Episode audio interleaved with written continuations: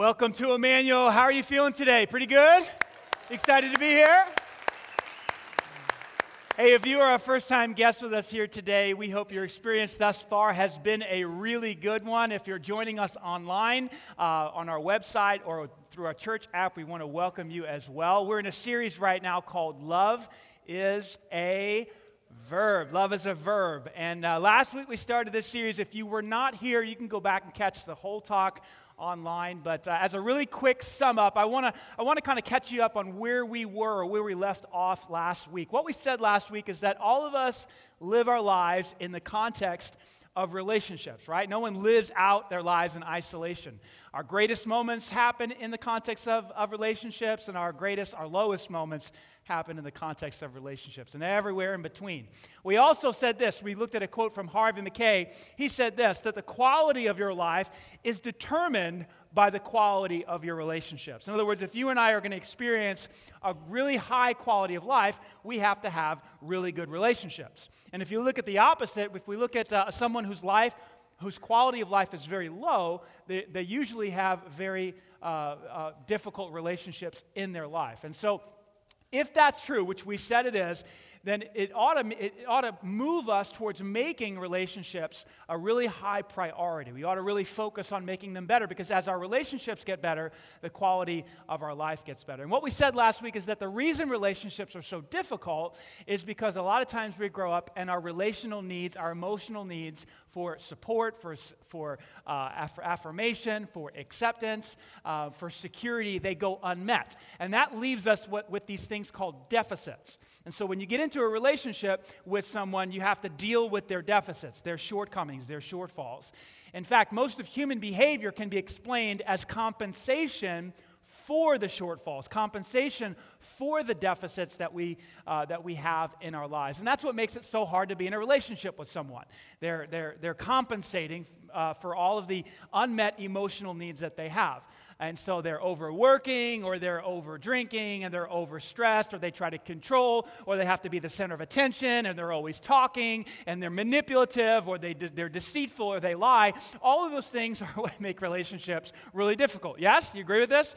And, and all of those things are usually compensation for the deficits that we have in our, in our lives. And so what, it's into this context that Jesus says these amazing words love one another don't feel a certain way about somebody. That's, that's what our world tells us. Our world tells us that love is a feeling. No, no, no.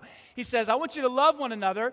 And, and to show us what love is, he tells us what he did. He says, As I have loved you. Well, what did he do? He laid down his life on the cross to be, cruci- to be sacrificed, to be crucified for you and I. He took action. He did what was best for you and I. He says, As I have loved you, as I took action, so you, say with me, must. It's not a should thing. You know, I should exercise, I should eat healthy. No, no, no. This is a must thing if I'm going to have great relationships. And so I challenged you last week to just take action. Uh, we looked at a story from Luke chapter 10 about a a guy who passed by a man on the side of the road uh, who two other really religious people just walked on by, you know, just turned the cold shoulder, right? They withdrew, they didn't care. But this guy stopped and he had compassion and he got down on his knee and he started to bandage this guy's wounds and he poured oil on his wounds and he picked him up and he put him on the donkey and he carried him into town and he took care of him and then he paid his bill. Eight different verbs in Luke chapter 10, eight different actions this guy took. And so, what is love? Love is a verb. Love is taking action. It's not just a feeling. So, how many of you took action this week? You put somebody on a donkey and you took them into town. Okay. Did you put anybody in your car? All right. Got to preach a little bit better, a little bit stronger. Okay. Hopefully, you took some sort of action this week and uh, you loved somebody.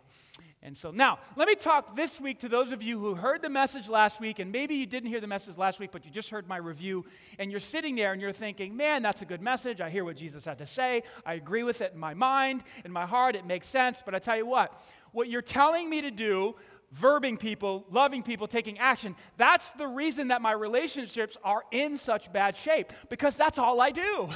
all I do is verb people. All I do is give people. All I do is take care of people. All I do is put people on donkeys and take them into town and pay their bill. And, and, and you're telling me to continue to do that? Listen, the reason my relationships are in, stuff, in such difficult shape is because I'm starting to get resentful. I'm starting to get bitter because all I do and I don't, all I do is give and I don't receive. It's all one way. And to be quite quite honest, I'm exhausted. And you just told me to ratchet up my energy even more. And, and I don't have it. In fact, you might be thinking this I don't have the energy to do what Jesus said. I'm done. I'm exhausted. Now, all of us can feel this way from time to time in our lives. In fact, the more you go, uh, the more, if you've grown up in a situation where your emotional needs were not met security, support, encouragement, acceptance, affirmation, all those things the more susceptible you are to run low on energy. The people who are most vulnerable to running out of energy when it comes to this type of love are caregivers, people who are in caregiver positions. Specifically, I'm talking to mothers of children. It never ends. It's clean, clean, clean, clean, wash, wash, wash, wash, homework, homework, homework, homework, discipline, discipline, discipline, discipline. Pick, your, pick up your room, pick up your room, pick up your room. It's cook, cook, cook, cook, dishwasher, dishwasher, dishwasher, dishwasher. It never ends. And so you're verbing people all the time. You're verbed out. And here you come to church and you hear the pastor say, Here's what you need to do to fix your relationships. Just take action. And you're like, All I do is take action. Now, this isn't just mothers, this is stay at home fathers. This is anybody who takes care of children. This is anybody who's in a caregiving position. Could be a doctor, could be a teacher, could be uh, a, a, a ministry leader of some sort, right? Anybody who's in a position where their job is to take care of people. You heard that message last week and you said, uh, Nice idea, but I'm done. I'm, I'm out of energy. I want to speak to you today. I want to give those of you who are feeling that way a little bit of encouragement, okay? I want to speak directly to you. What's the answer? Where are you and I going to get the energy that we need to, to love the way Jesus says to love, to take action? And I'm going to give you a deep thought here. I need you to write this down. Here's what we're going to do you must drink more coffee. I'm telling you, this works. This works. You need some energy, and some of you have not discovered what caffeine can do for you. Now, obviously, I'm kidding, and I just messed with some of you because you actually wrote that in your notes. and now your perfect notes are all messed up, you know. I know some of you are like that. Sorry. I did it on purpose. Um, no, it's not that. This could help. Honestly, I've, I've had three cups this morning. It definitely can help. but that's not the answer. The answer is not to drink more coffee or Mountain Dew or something like that. Here's the answer. Here's the real fill in. You must connect with God, okay? You must connect with God. You know, I don't know about your family, but our family is a toaster oven family, okay? I don't know if you've discovered the power of the toaster oven yet. It's life changing, it's family transforming, okay? What we do with the toaster oven is we use it every morning for, uh, we use it for English muffins. We use it for, uh, we've got three kids, so there's just English muffins, there's waffles, there's toast, there's all kinds of stuff that you can pop in here. I'm not kidding, literally a minute and a half, two minutes, maybe two and a half minutes later, you are looking at some beautiful toast, some beautiful waffles. It's very, very efficient and very quick. And, uh, and so we use the toaster oven a lot. We also use it for lunch because you could take some pizza, pop it in here, two minutes later. You know, you know how the microwave, it makes it soggy and like rubber? It's terrible. You take some pizza, you put it in here, it comes out nice and crispy. It's a beautiful thing. You could put some chicken in there. I'm telling you, this is not an infomercial. I'm just telling you that the thing works. I mean, you put some salmon, some fish from the night before, it comes out like, like fresh, and it's just a really good deal. Some of you are going to go to Target this afternoon. That's exciting. And so we're a toaster oven family, okay? We rely upon it. It's actually part of the rhythm of our family. I know that sounds strange, it just is. We used it this morning, it's powerful. Um, and so we do breakfast and lunch. So one day, uh, about, uh, I don't know, six months ago or so, my, my, son, my 14 year old son, says to me, Hey, dad, the toaster oven broke. This is a big deal for our family. Okay?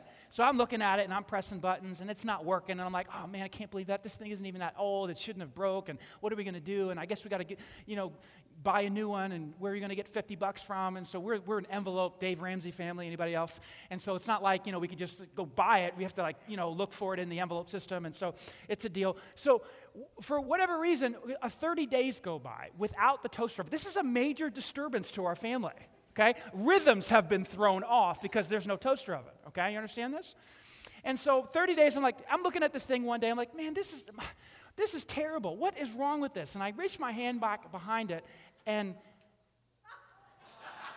this is what I find. And I had a mixture of, of excitement and rage. You know, I was like, this, our life is going to go back to normal. Where's my son? You know, just one of those moments. And where I had gone wrong, and some of you have gone wrong this way when you're in your parenting, I know you have. You trusted the evaluation of the situation from your 14 year old kid's perspective. Totally bad idea. I'll do a whole sermon on that one day. Do not trust the evaluation of the situation from your 14 year old kid, because this is what you get right here. And so, you know, that would led to an interesting conversation with, with our son. You know, it's like a come to Jesus meeting. Hey, come, let's all gather around and talk about this. you have caused major pain to our family, son. We trusted you, you know. Why do I tell you that story? To throw him under the bus? Well, a little bit. That's kind of fun, but no. I don't tell you that story to do that. I tell that story because it has a major application to our life, major spiritual application. See, the reason that you and I are failing to produce toast, muffins, toasted bagels galore, right? The reason is we're not plugged in. The reason we're struggling to love the way Jesus says to love is because we're not plugged in. In your notes there, the way we connect is to plug in. To connect to God for strength, for energy, we must plug in. Listen to the way Jesus said it in John 15. He said it perfectly. He said, I'm the vine, I'm the trunk of the tree, right? You, are, you guys are the branches. If you stay connected, if you remain in me and I in you, you will bear how, how much? Much fruit. Lots and lots of fruit. Lots of bagels, lots of toast, lots of waffles are going to come out. If, if you stay plugged into me, you're going to have all the energy you need to love well. But apart from me, if you, if you unplug, you're not going to be able to produce anything. Now, Jesus doesn't mean anything. He doesn't mean nothing, literally. I mean, there's lots of things we can do without God. Have you noticed this? In fact, one of, the, one of the major enemies to the spiritual life is what you can do without God. Let me say that again, it's profound. Not because I said it. One of the major enemies of the spiritual life, of walking with Jesus, is what you can do without Him. It's what you can do in your own strength. The problem is, is that you don't have much strength and it runs out. What happens when it runs out? You're mean, you're nasty, you're short tempered, you're ugly to those in your life. You can't forgive. You have no patience. You say terrible things. Why? Because you're done. You're toast. You know you're supposed to love. You know you're supposed to do well, but you're done. You're out of energy. You know Jesus would say? Here's the problem you're, you've, you've gotten disconnected. You're not remaining. This Greek word is meno, M E N O. It means to stay right next to, you, to stay really close with. Another translation says to abide in me, to stay connected to me. When you stay connected to the vine, the life giving sap that is in the trunk of the tree flows into the branch and produces all kinds of divine fruit. See, Christianity is not a self help program. Christianity is not a, hey, pull yourself up by your bootstraps, let's go try harder, try harder, try harder. I can preach those messages. And there's lots of people in the world that do.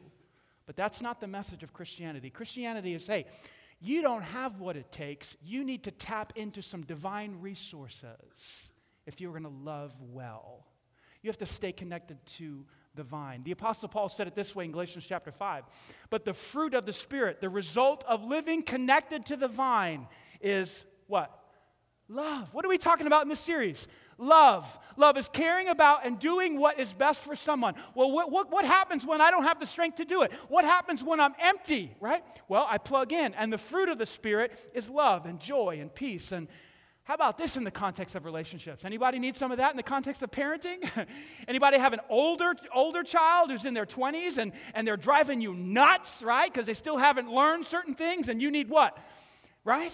Guess what? If you're not plugged in, if you're not plugged into the power source, you're not going to have the patience that you need with your 20 something child. What about kindness? See, these things don't make sense outside the context of relationships love, joy, peace, patience, kindness, goodness, faithfulness. Here's a big one gentleness, tenderness, going slow with someone, right? And self control. How many relationships, how many relationships have you had that have just unraveled and fallen apart because someone could not control their temper? Don't raise your hand. because someone couldn't control their alcohol use. Don't raise your hand. Because someone couldn't control their, their desires to, to watch illicit things online like pornography, or someone couldn't stop cheating on, the, on their spouse. How many relationships have totally been destroyed because of a lack of self control? Well, where are we going to get the strength to control ourselves? The Apostle Paul says it's a fruit of the Spirit. It's a, it's a byproduct of you staying connected to Jesus. And the life giving sap that is in the trunk flows into your life and produces this kind of fruit. Wow. That's the Christian life. See, the Christian life is, can be summed up, um, summed up this way the spiritual life. You are spiritual to the degree that you are drawing strength and power from another realm.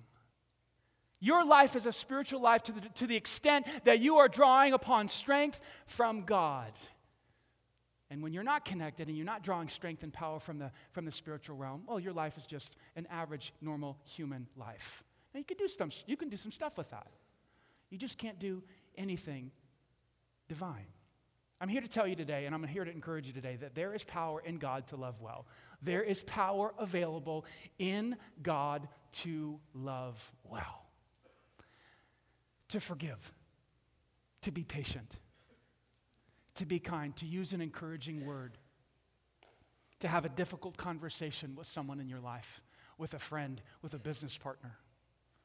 There is power available in God to love well. The Apostle Paul said some amazing things in the New Testament. He wrote 14 books of the New Testament.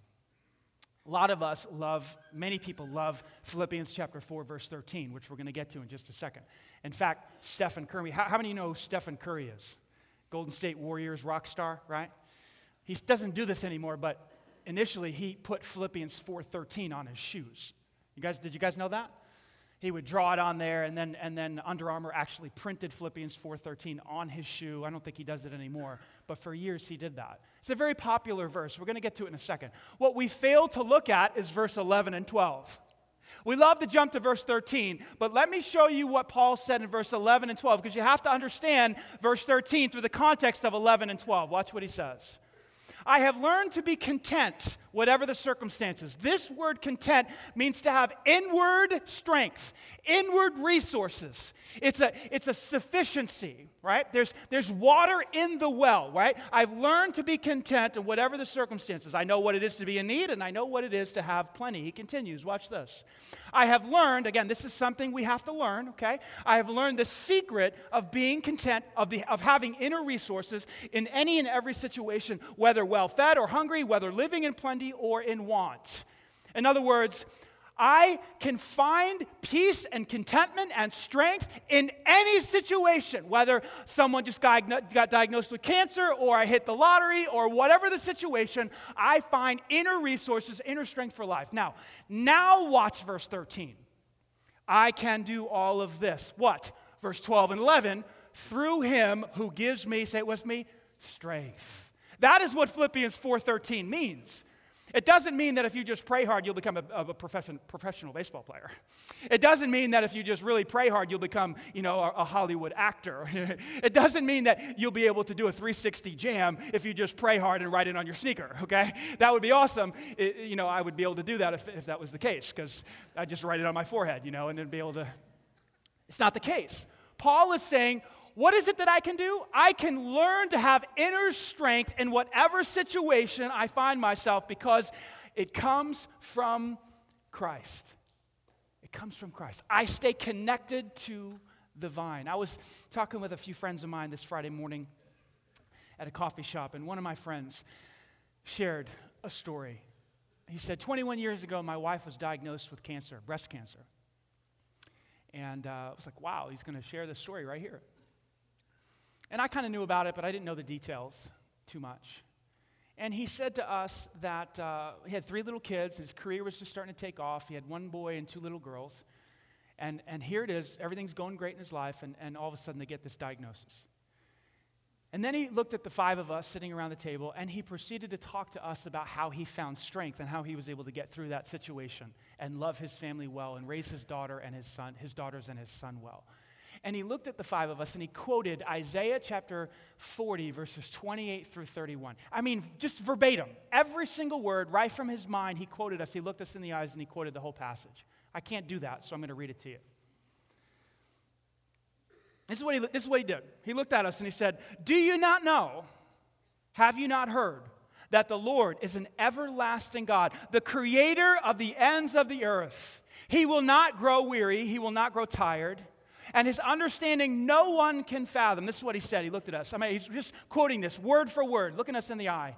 He gives strength to the weary, and he increases the what? the power of the weak. Even youths grow tired and weary, and young men stumble and fall. But those who hope in the Lord will renew their what? Their strength. He's just looking at us. He's just looking at us, right? He's just quoting it off the top of his head. But those who hope in the Lord will renew their strength. They will soar on wings like eagles. They will run and not grow weary. They will walk and not faint. And he proceeded to tell the five of us that he was able to get through that period where his wife had to fight cancer and go through chemo and radiation and all that stuff because he found power, he found strength in God. I'm here to tell you today that there is power available to you and me to love well in this life. Your life is spiritual to the, to the degree that you, that you are drawing upon spiritual strength from heaven.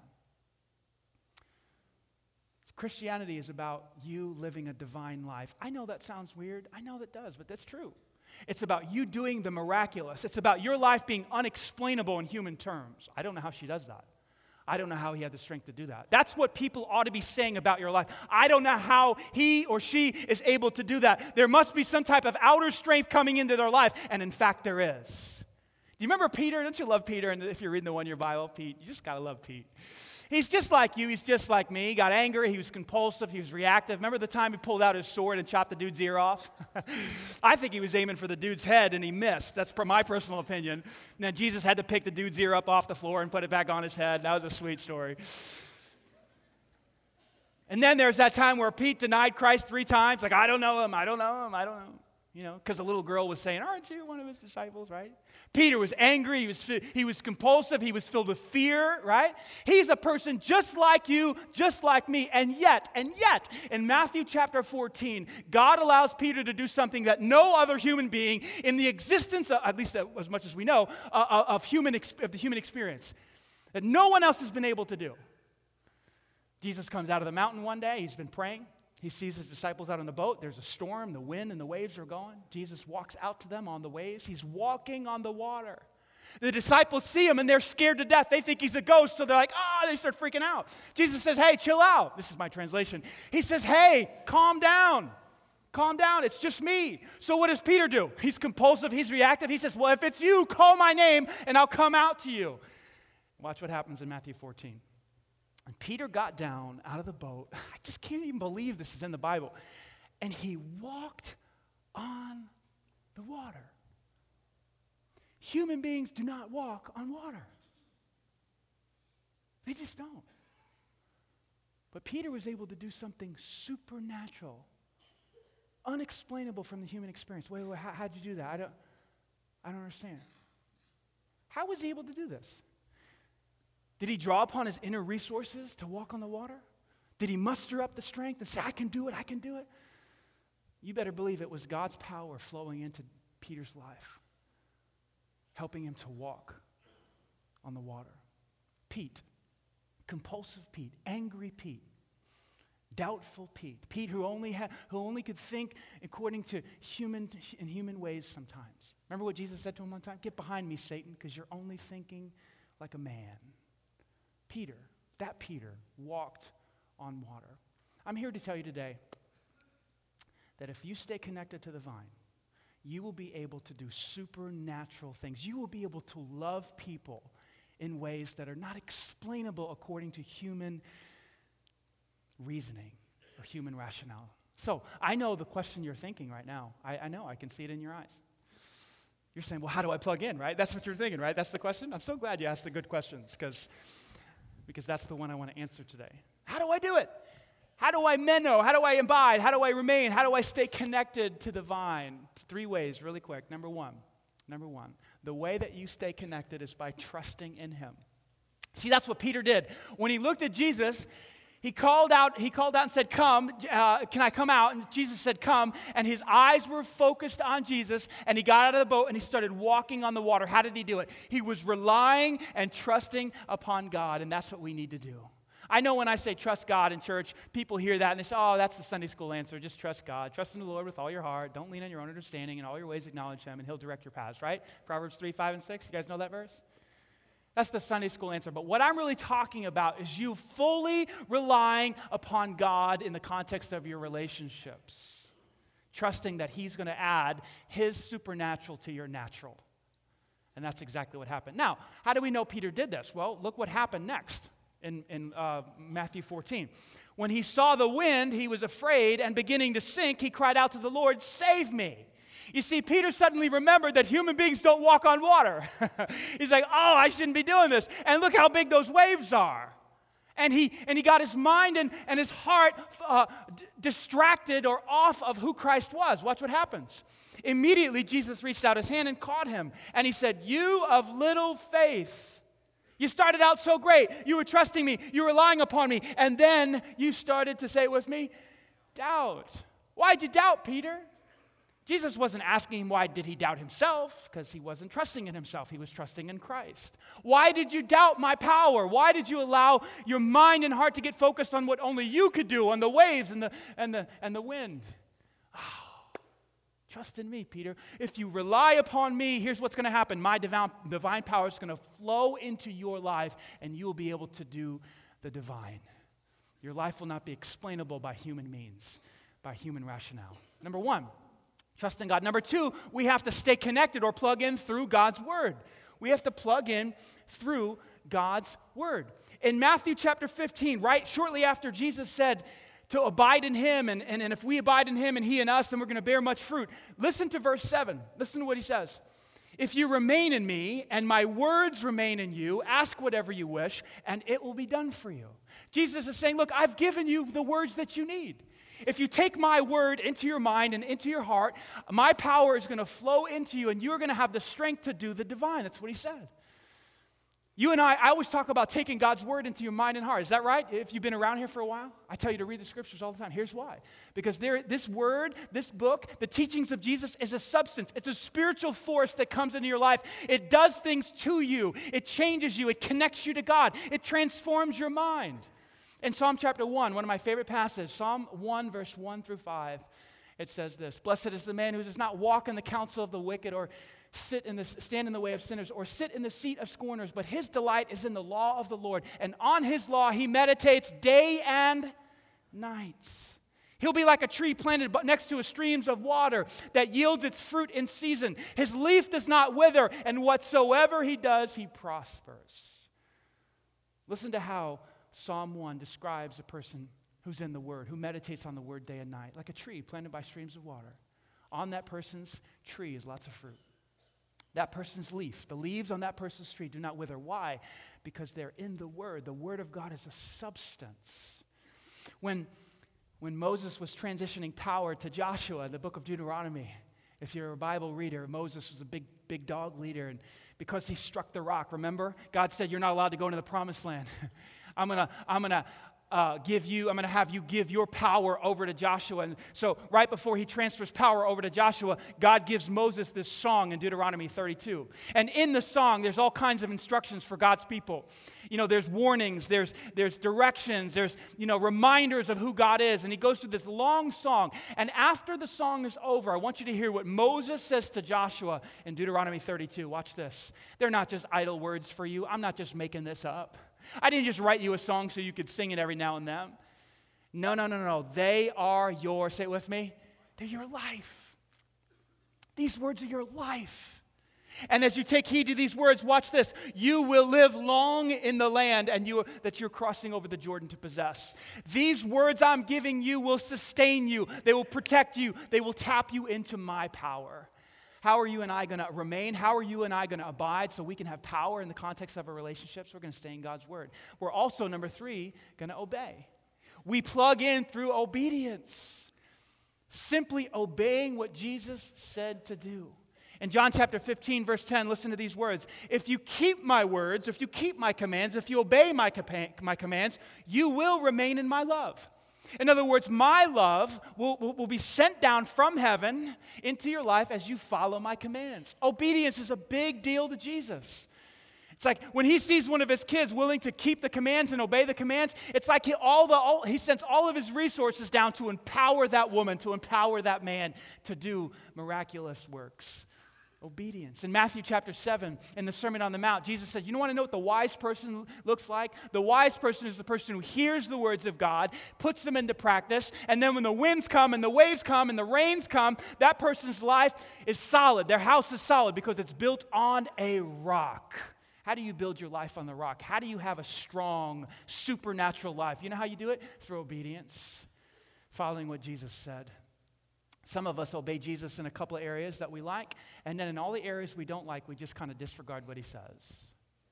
Jesus is confused about, about that. You know that? He's confused about that. A lot of us do that with our sexuality. We just kind of do whatever we want with our sexuality. We sleep with whoever we want to sleep with, look at whatever we want to look at. Even though Jesus had some pretty straightforward things to say about sexuality, we just kind of do whatever we want to do. Jesus is confused by that. Listen to what he said in Luke 6. He says, Why do you call me Lord, Lord, and do whatever you want with your sexuality? Well, that's not really what he said, but it's sort of. That's what he said. Why do you call me Lord, Lord, and then not do what I say? I'm confused. Like this whole thing works if you actually obey what I have to say about money and stress and fear and sexuality and relationships. And then when you obey me, then you connect with me and my divine power comes down into your life so you can do the supernatural. Why do you call me Lord, Lord, and not do what I say? That's not life on the rock.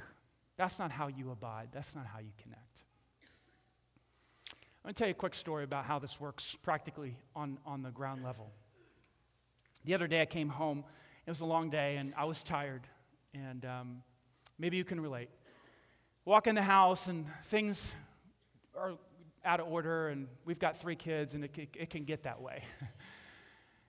and so I, I was pretty aggressive with my wife and some things that I said to her. And she had had a long day, and I didn't even know about it, what had happened in her day.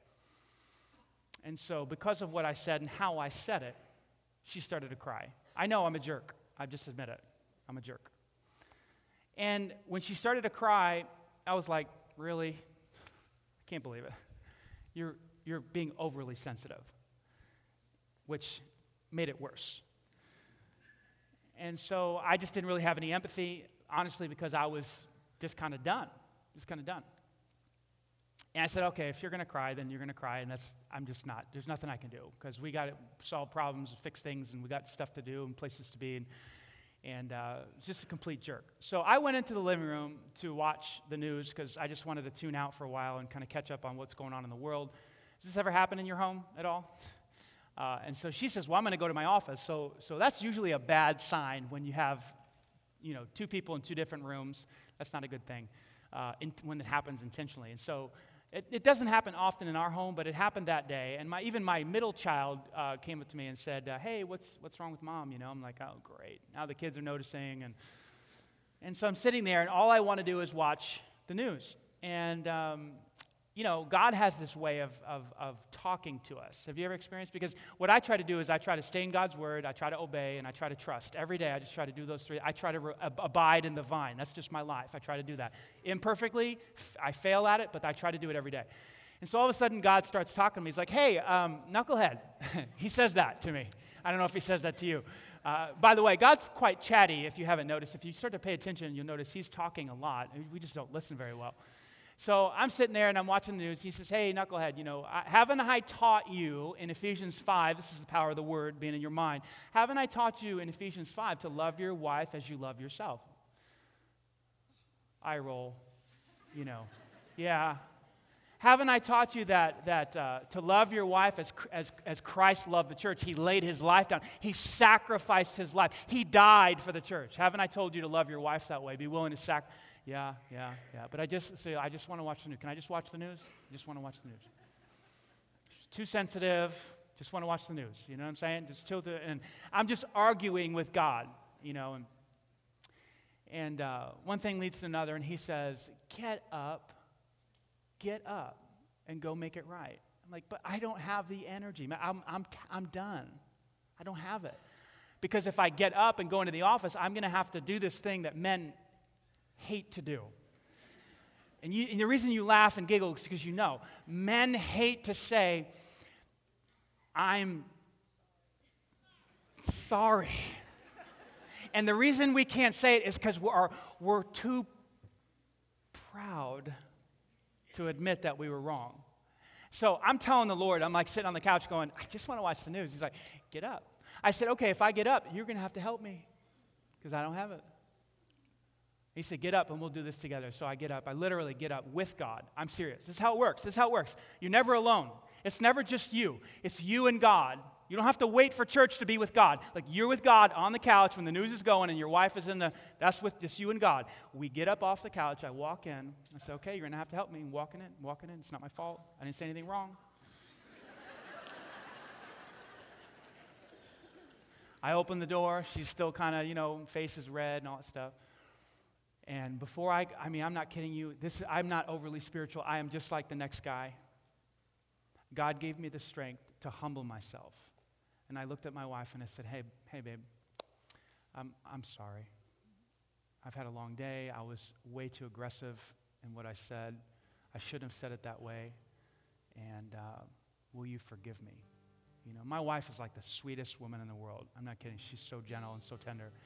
And so, of course, she said, of course I do. And, you know, and she told me about her day and why she was, you know, how, it was difficult day whatever. And we ended up hugging and having this great conversation and, and we made up.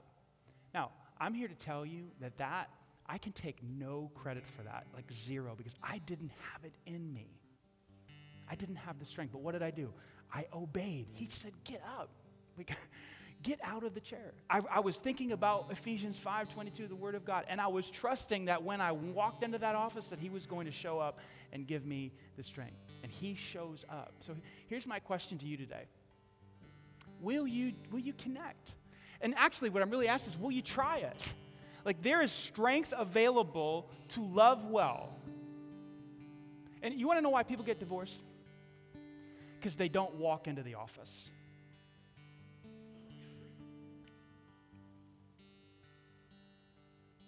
I would get divorced if I stopped walking into the office. I promise you. Because there'll be a layer of resentment that builds, anger that, and then tomorrow, nobody says sorry, nobody humbles himself, another layer of resentment. And the next day, and before you know it, the layers are so thick, it's like we hate each other. If I stop walking into offices and you stop walking into offices, relationships unravel and they end.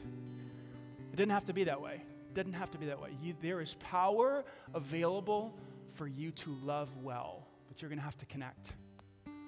You're going to have to trust. You're going to have to take God's word in. You are going to have to obey the master. There's a lot behind this question. Will you connect? You know, Jesus said in John 13, and we've been looking at this last two weeks, he said, Hey guys, love one another as I have loved you. Love one another. You must do it. He repeats himself in John 15. My command is simple love each other as I have loved you. And then in verse 13, this is, which is the famous one we like to quote or we see every, maybe on some walls or whatever. Greater love has no one than this to lay down one's life for one's friends.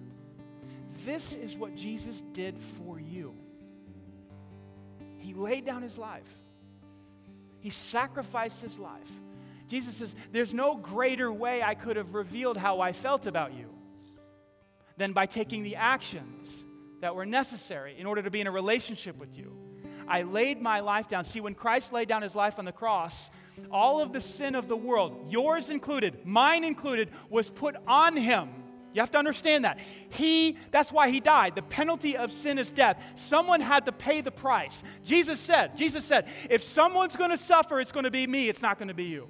If someone's going to live, it's going to be you and not me. I will die and you will live. I will suffer and you will be set free and forgiven. There's no greater love than for a person to lay down his life for his friends. Have you received that yet? Oh, I hope that you will if you haven't today, if you haven't already. I hope that you'll step into that. I hope that, that you will understand that Christ died in your place. There's nothing you could do to earn his love. All you have to do is receive it I know that's hard for men. We men, I can speak for one because I am a man. I don't know about you women, but we men, we like to earn stuff. We don't like free lunches. See that? Right, men? Am I right? Yes? Yes?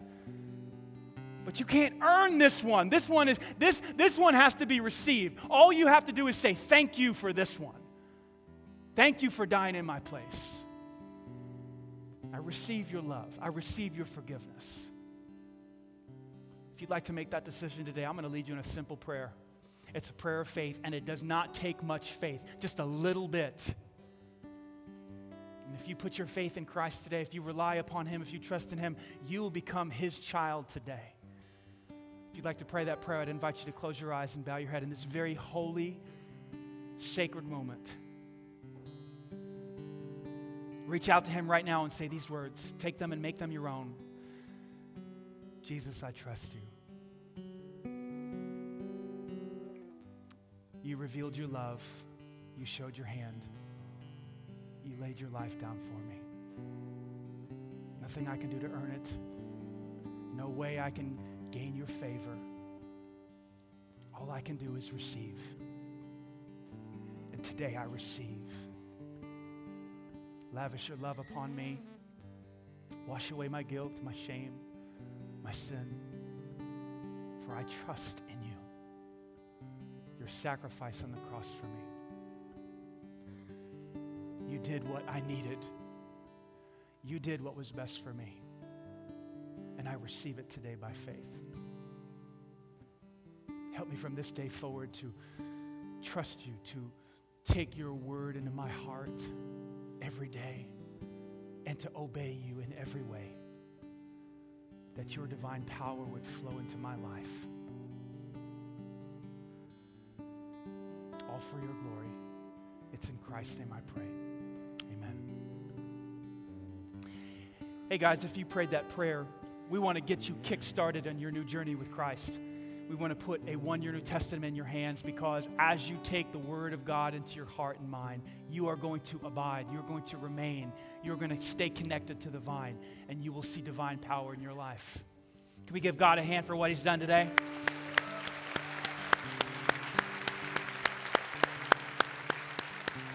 God is transforming the world, He's transforming communities by transforming your hearts. By turning you into the type of person that where agape love is just what comes out. The fruit of the Spirit is love, right? Doing what is best for other people. How, you think, think about that. Think about a community where that's, that's what's happening in individual people's lives. Wow. That'd be a different community, wouldn't it? That's what God is up to. He's overcoming evil with good by transforming human hearts, and He's starting with yours. Will you plug in? Will you connect? I hope that you will. Let's pray. Heavenly Father, thank you for including us in your, in your work, restoring the world, restoring communities by transforming hearts. May it start in our hearts. May it start in my heart today. May I obey you and trust you and take your word into my heart today. Stay connected to the vine. I know the fruit will take care of itself. Jesus, I pray that you were, I hope that you were pleased today by what was sung, what was sang, what, what was said.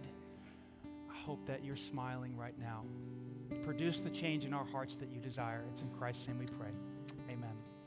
Hey, next week we're going to be talking about forgiveness. Week number three, love is a verb. You're not going to want to miss it. Bring a friend. See you soon.